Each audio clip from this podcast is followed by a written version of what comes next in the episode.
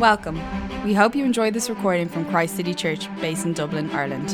For more podcasts and information on the church, please visit christcitychurch.ie. Thank you for listening. How are we doing? So, if I haven't met you before, uh, my name's Isaac. I'm 19. I'm from Wicklow. I'm studying. UC- I'm not studying UCD. I'm studying at UCD. I'm studying science, first year, and I'm just going to be talking a little bit about me, who I am, why I believe what I believe, and how I came to believe that. So, growing up, I came from a Christian family. Uh, so, my parents, both of them are Christian, and so they'd always teach me about God. They'd take me to church, they'd read the Bible with me. And so, I always kind of grew up believing in God. I don't really remember a time when I wasn't a Christian. Um, yet, I don't really have a point when I became a Christian either.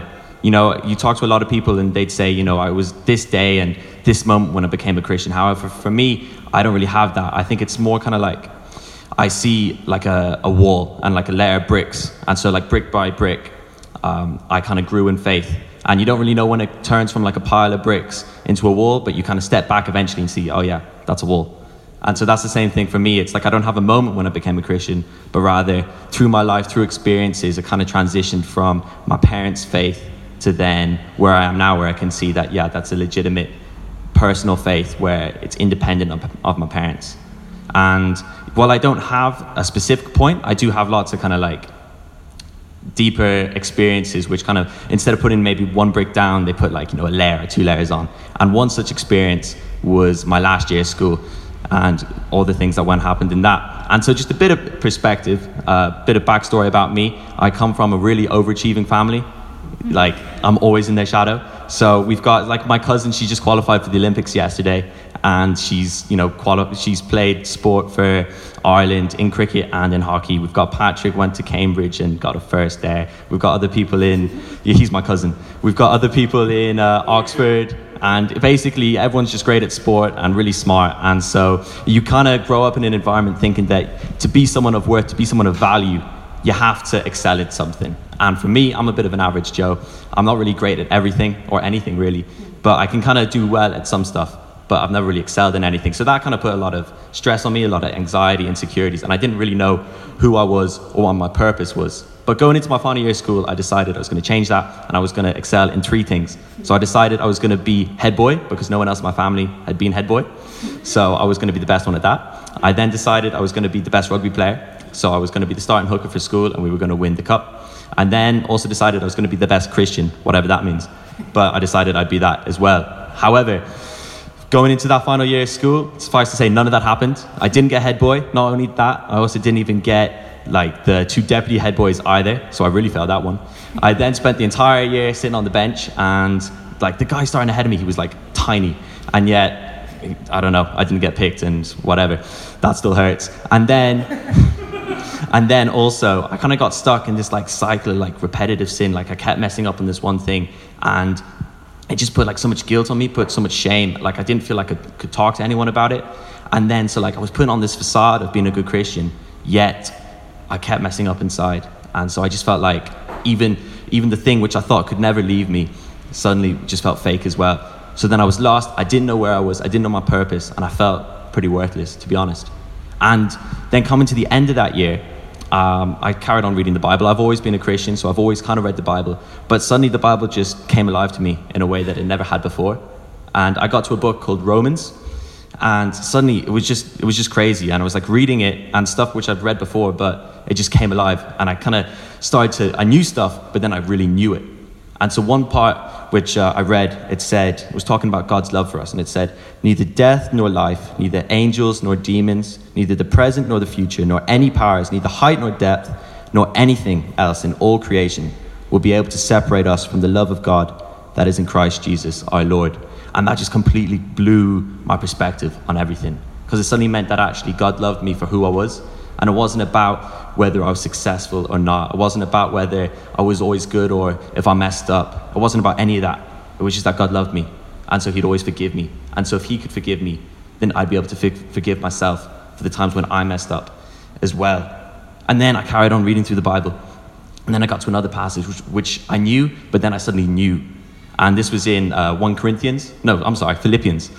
And it says this so it's this guy called Paul, and he's writing, and he's talking about how if anyone's able to boast in something, then he'd be able to outboast anyone. So he kind of like just flexes on us for like a while.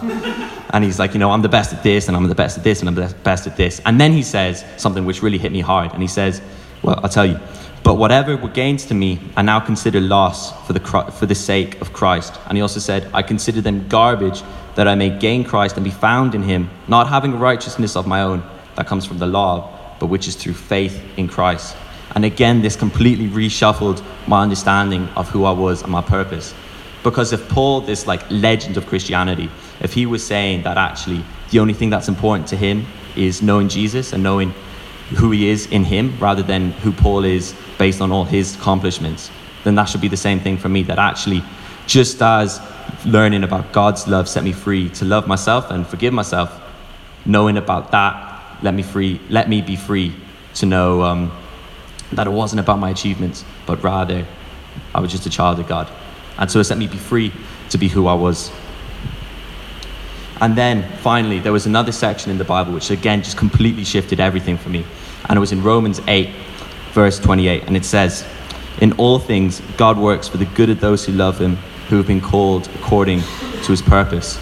And suddenly I was able to see that through that year, even though, you know, some of that stuff was pretty hard, that actually God was working through it all. And when I got out of it, I was then able to see that I was in a position that was so much better than the position I was at before. That when God actually stripped away all the things that I thought were me, the things like the three pillars that I was building my life on, when He took that away, I could then see that actually the only thing that stayed, the only thing that always would stay, was God and a faith in Him, and that actually anything else is temporary and transient.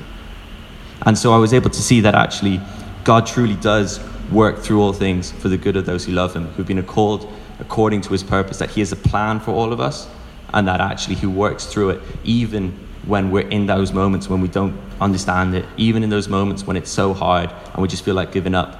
I know that actually I've been through, through those experiences where I can see that even when I was in those times, I now see back and I'm like, you know what, he took me through temporary pain so that I can get to lasting joy.